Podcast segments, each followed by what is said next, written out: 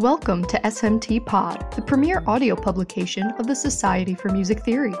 In this week's episode, Christopher Jenkins, with a guest appearance by Phil Ewell, interviews the talented musicians who performed in the Theorizing African American Music Conference opening concert.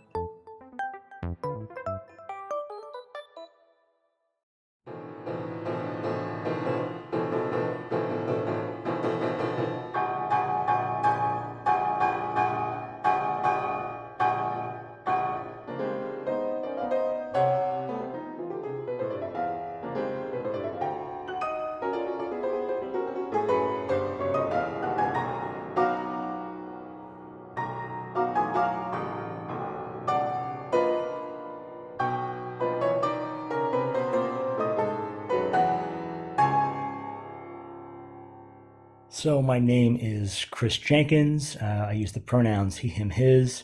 I'm an associate dean at Oberlin Conservatory and the conservatory liaison to our Office of Equity, Diversity, and In- Inclusion. And in June of 2022, obviously, Phil Ewell and I arranged a conference on analyzing African American and African diasporic music held at Case Western Reserve University and the Cleveland Institute of Music. We were inspired by Susan McClary, and uh, while we had a focus on classical music, this conference was intended to have a broader reach and range. And an important component of the conference was going to be a concert showcasing the kinds of music that we would actually be talking about. So we spent the second half of 2021, actually into 2022, planning the conference.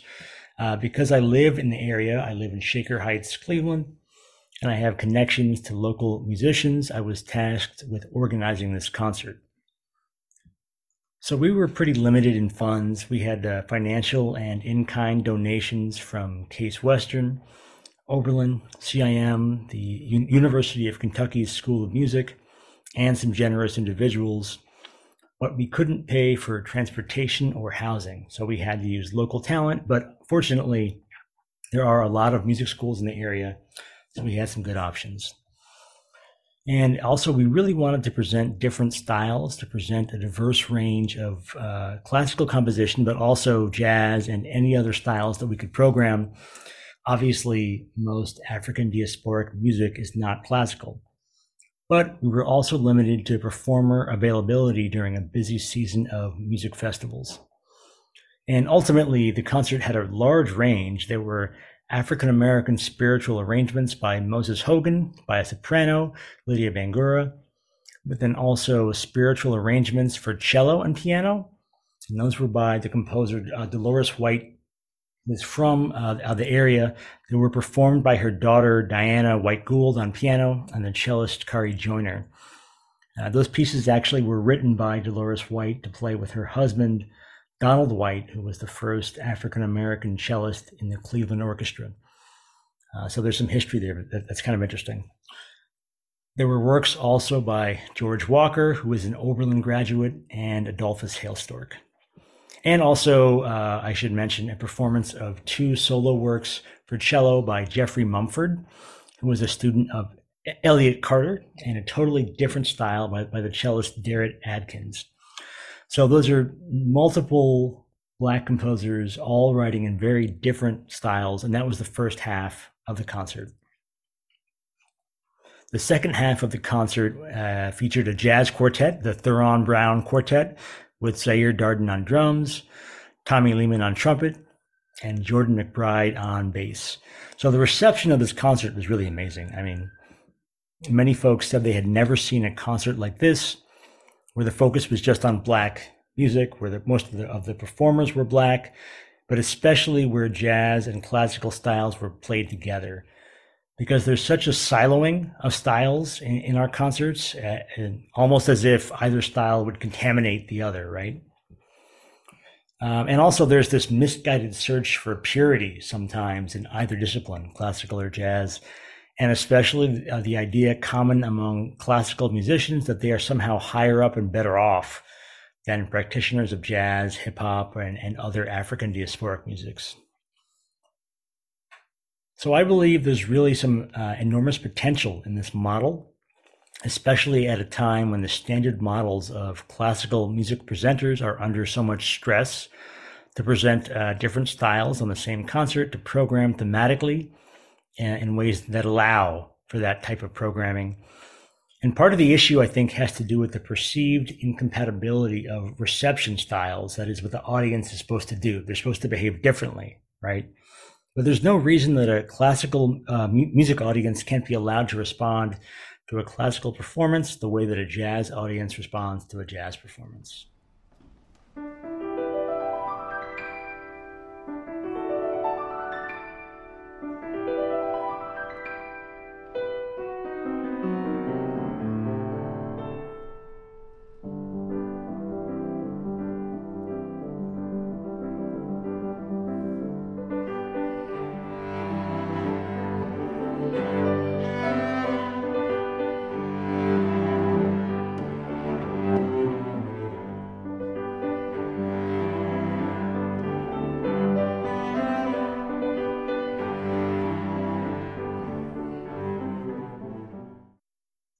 So, uh, Khari, thank you so much for joining us and joining me in this conversation about uh, your experience at the concert for the conference uh, that is now from last summer. So, um, thanks for having me. I look, really, really enjoyed that experience and still reminisce on it. So, thank you. I'm so glad. That really makes me feel great, I, I have to say. And uh, I wondered if you could speak a bit to your experience in terms of getting uh, re- recruited for this concert, uh, your your experience playing on the concert. And I say this from the, uh, the perspective of someone who's one of my biggest concerns for this concert because I was both producer and operations and all things was the parking passes. So uh, the genuine, uh, you know, experience in music of the participants and the audience was uh, something that I was focused on and also felt very distant from. So I would love to hear more about how that actually was. Yes.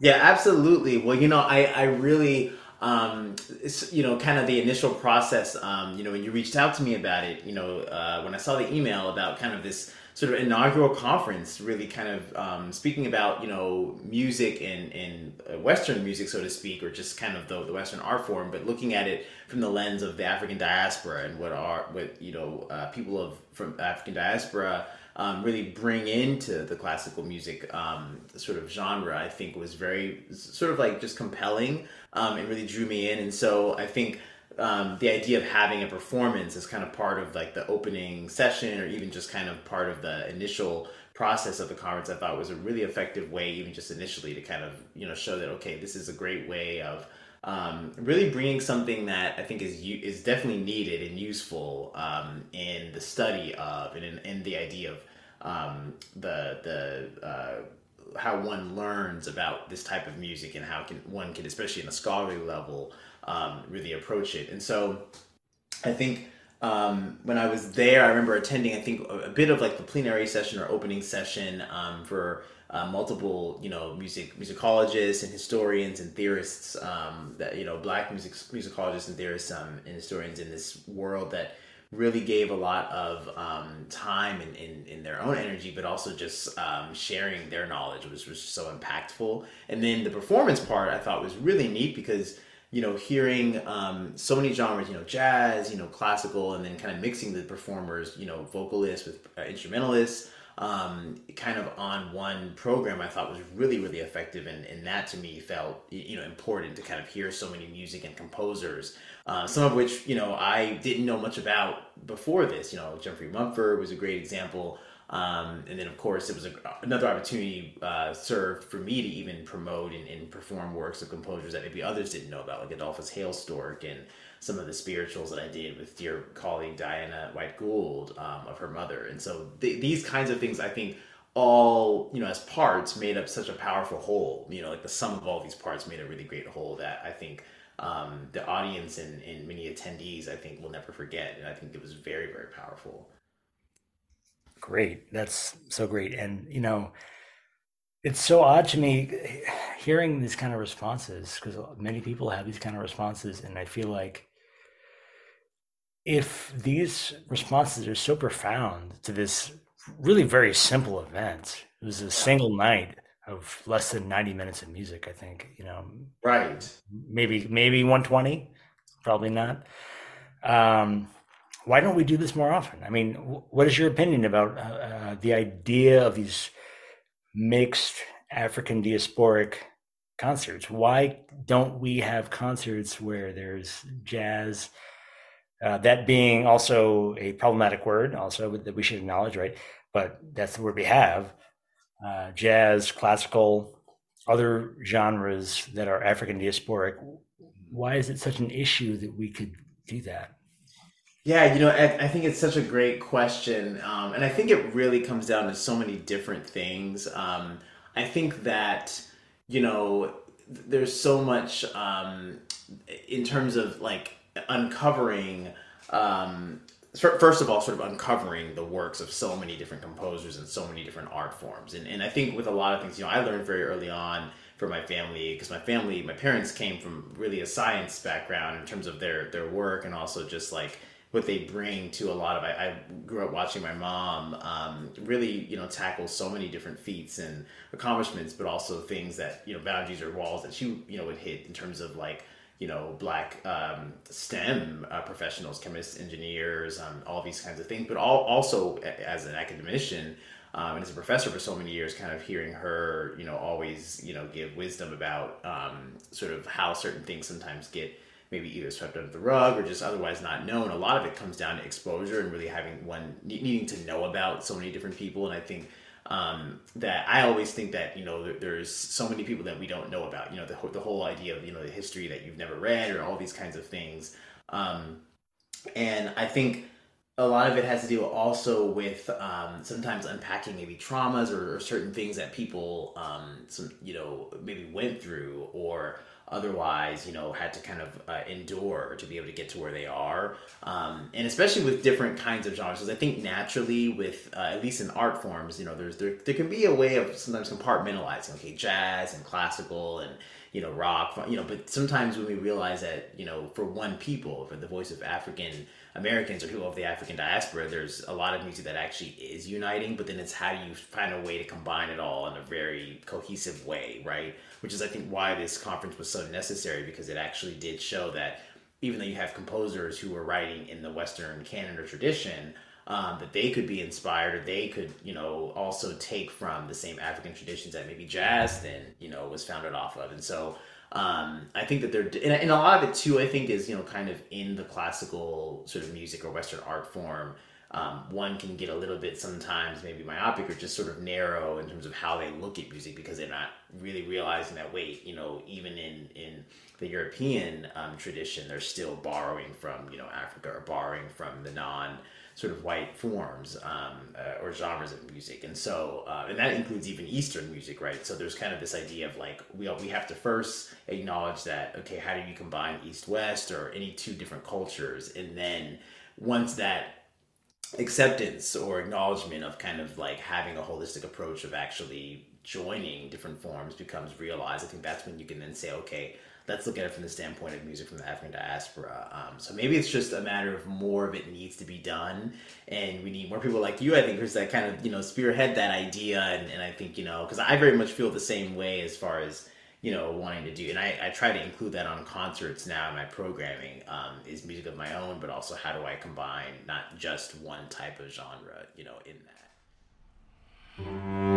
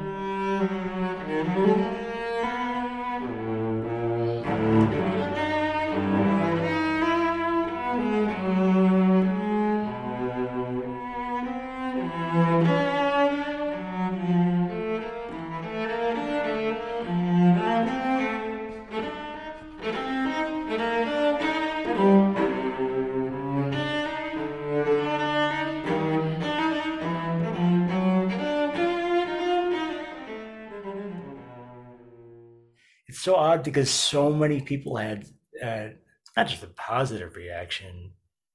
It's beyond that. You know, it really is um, a deep internal response. And so it's so odd because this is so easy for us to do. It really is. I mean, yeah, come on, you know, right. all that we did was schedule a concert with different types right. African American diasporic music. Right. That's it. Right. We had serial music, Right. We had jazz, we had spirituals arranged as, as art songs, we had art songs, Right. we had everything. Mhm. And how how can that be so irregular and so earth shattering? right. everyone you know and actually for black people i have to say for us what is it that has kept us apart and not allowed us to conceptualize all that together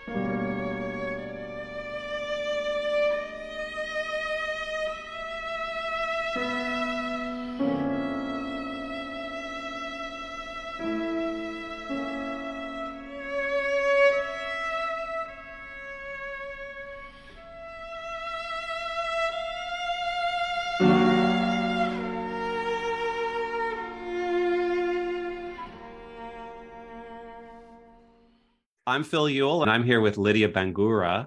Um, and we're going to have a brief conversation about how she became involved with the concert at the Theorizing African American Music Conference that took place in June of 2022 uh, at Case Western.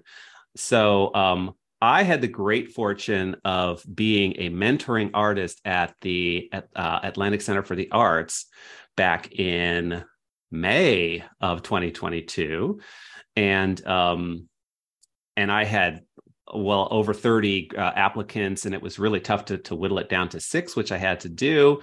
And uh, lydia was one of the applicants and she had this great application um, to, to work on uh, florence price among other things. Um, and i chose her as one of my associate artists so that's how i got to know lydia down uh, in new smyrna beach florida near daytona beach and we had a great three weeks down there with our other associate artists, and there were maybe 20 or 30 total people down there. And um, I learned more about Lydia's performance uh, acumen that she could both sing and play the viola, which we did not hear because there was no viola down there, but uh, the singing was there. And um, at the last minute, one of our singers pulled out of the concert that we were uh, preparing for this conference and I thought to myself, maybe I should ask Lydia, but I don't quite know how she sings because I hadn't heard. And so I was able to find a, a, really interesting recording online. And I kind of approached Lydia at that point. And maybe Lydia, you can take it over from here and talk a little bit about yourself and um, and tell uh, how that exchange went. And I'll jump back in when I need to. Sure, yes. So, uh, as Phil mentioned, my name is Lydia Bangura. I'm currently a PhD student in music theory at the University of Michigan. I'm also a soprano. My background is in classical vocal performance. I'm an undergrad uh, from Northern Arizona University and a master's from Roosevelt University, both in vocal performance. So, you know, I was so excited to meet Phil at ACA. It was a really, really uh, fantastic time of just rest and research and collaboration. Um, so it was really exciting. And uh, yes, I I had forgotten all about this conference to be honest. I remember because I remember it was such a an interesting experience. You know, a year prior in 2021, that summer when we all met on Zoom mm-hmm, uh, right. and had this big Zoom meeting with uh, all the Black theorists and musicologists and ethnomusicologists to, to talk about what this conference could possibly be. So I remember being invited to that Zoom and I was like, oh my gosh, little old me. Wow. Because I had just gotten here at that right. point. So I was just excited to be included and in the room. And it was so great to, to um, virtually meet everybody. So I remember that happening. And then it kind of faded from my memory. And then mm-hmm. once we were in Florida, and I remember obviously you were in the midst of not only helping us associate artists but also you know putting the finishing touches on everything and managing all that from florida yep.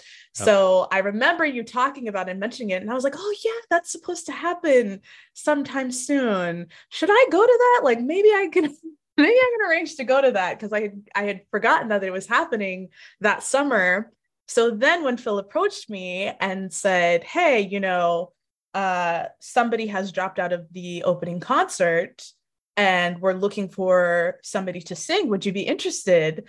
And I was really blown away by that because, again, it was just kind of like me. I, d- I just got here and I had no idea that you had gone to my website and found that recording. Yeah. Um, that was a, a Judith Weir piece, an a cappella piece uh, that I sang back in, that was in 2021 uh, it was my final project for my master's so you know i don't i don't have too many uh, videos of me singing out there but that was one that i had on my website so yeah i, I didn't know that that had happened and I didn't really know why you were asking me. I was just like, oh, okay, well, that would be interesting. And you know, I I had forgotten about the conference, and it was nice to have an opportunity or like a concrete reason to go, other than it would be just a great time and a huge learning opportunity. So uh well, I yeah. had to do I had to do my due diligence, Lydia, right? Because we wanted to put together a really jamming concert. And um and Chris Jenkins, my co-organizer, um, uh, he and I talked on the phone once or twice because he was putting the concert together. Obviously, on this pod episode, uh, you know, he's going to be doing most of the the heavy lifting, and it was a fabulous concert. I might just add here that, I, in my opinion, Lydia kind of stole the show uh, among many, many fine performances. Um, but uh, yeah, we did a little due diligence, and both Chris and I watched this uh, King Harald Saga um, video that uh, is Chris online. watched it too. Oh yeah, no and and we were like, well, it's it's it's great, but it's you know it's not African American music necessarily, right? So mm-hmm. um, we but we were like, and so I kept prodding Lydia, hey, do you have any any uh you know do you sing any music by african americans or just african diasporic uh, composers and, and and lydia's like well why are you asking because i hadn't extended the invitation yeah. yet I just want to like, do you have something in your wheel? Because we were literally like three weeks out, I think. Yeah. Um, from the conference. So I'm like, I don't want you to go off and learn some big piece in like two weeks and then, you know, have it not be fulfilling for everybody, you included. And then you said, Yes, I have some spirituals. Maybe you can talk a little bit about that. Sure. So uh, I ended up performing a little set of Moses Hogan spirituals.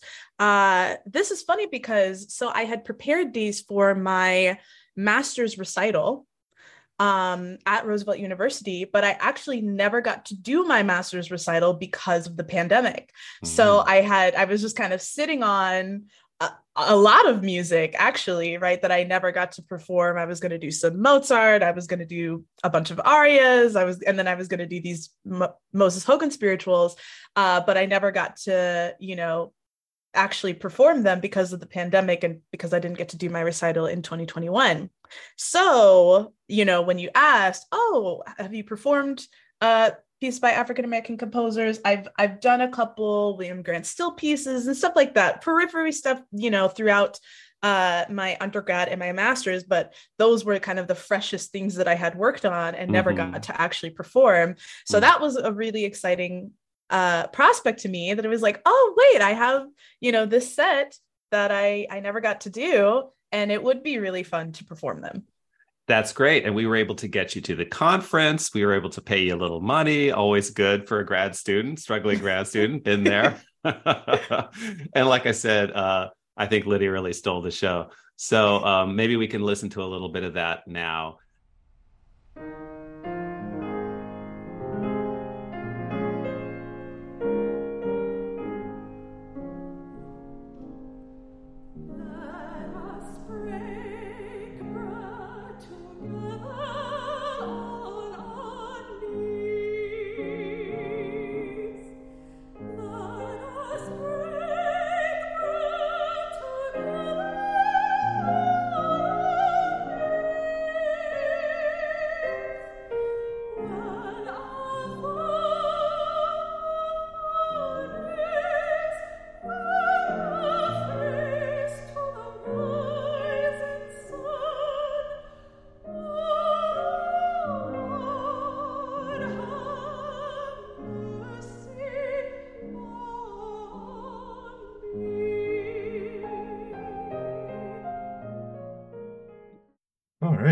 Everyone. My name is Theron Brown, and I'm a jazz pianist.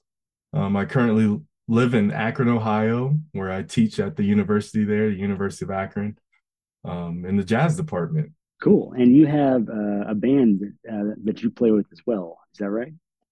Yeah, I have my own band, the Theron Brown Trio, which consists of uh, myself on piano, Zaire Darden on drums, and Jordan McBride on the bass. Uh, so maybe you could talk a little bit about how you ended up getting involved in this concert. It's actually a good question. How did I get involved in this? I know from my perspective, I got in touch with Chris Coles, and then I think he connected us, or he recommended you, or he got in touch with you. Do you remember that at all? Yeah, I know I how gigs are. I mean, it's pretty hard to remember how yeah. things get started.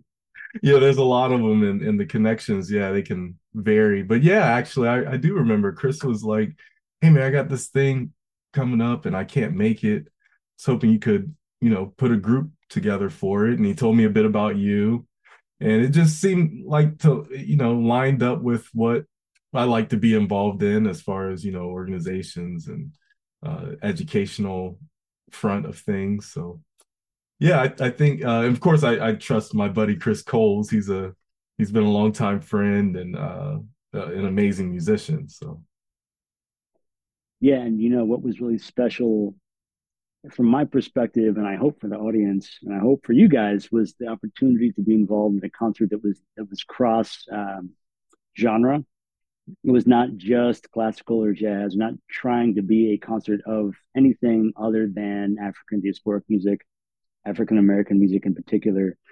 Um, and I'm curious if you if you've had other opportunities to play on those kinds of concerts, or if not, what that experience was like for you, if you have any recollection of it. Yeah, actually, um, I haven't done anything that was that you know focused uh, on diversity, the first thing I noticed that it, it, was a lot of people that that looked like me, which was really cool. Um, that is it are are masters in that music, and that's not uh, the stereotype that usually comes. Now, myself, I, yeah, I'm a jazz musician, but I, I did get my master's in uh, piano performance, which was classical music. Um, but yeah, it was just nice to see that representation but not only just representation, but skilled, masterful representation. Um, and to have that kind of talent in one room, that kind of creativity, that kind of pride, you know, that that is something that you can barely even put into words. It's a feeling. And to be a part of something like that, uh, yeah, super special for me, uh, beyond measure. When you think about it, it it uh, it makes so little sense that we don't have opportunities to hear different genres of music that are inspired from the same core that is African diasporic music. And we can't hear them all in the same place. Why shouldn't one be able to have spirituals played on the cello, arranged by a classical, a black classical composer, and a jazz trio, a jazz uh, group on the same bill? Right? What is the reason we can't do that? No one can really articulate what that is, but it's so firmly entrenched it's so hard to imagine how we could do it otherwise, right? So, absolutely, and th- those are the exact kind of boundaries uh, that need to be broken down. And this is an example I feel um, to the educational field. Like, hey, you don't have to be afraid of this thing. Um, we can advance in how we present concerts. We can advance in the repertoire. We can advance in how we present and messages that we want to be brought across that are relevant to today because at the end of the day i mean this music all of it it's an art form and and people can have an opinion or not but the true you know what the art is supposed to stand for is a, a snapshot of the history of what's happening now. And we can't be afraid of that even if it does go against the grains of tradition or you know just the usual way of doing things to check boxes even. Like let's break out of that and and and yeah stir up the pot a little bit. And i i think this uh shows that as an example to keep this going uh definitely from artist's perspective maybe i'm a little biased but i think community wise it it it sends a sense of comfort you know something we need right now, which is change. Uh, so yeah, this is good for the community, and this is good for the institutions, education, all around. Yeah. Well, is there anything else that you want to talk about or mention, or that I forgot to ask about? Um, other than just some encouraging words to everybody, keep doing it. Do it from a good place in your heart, and just remember, if you do it for something bigger than you, then it's it's probably you know it's going to be successful.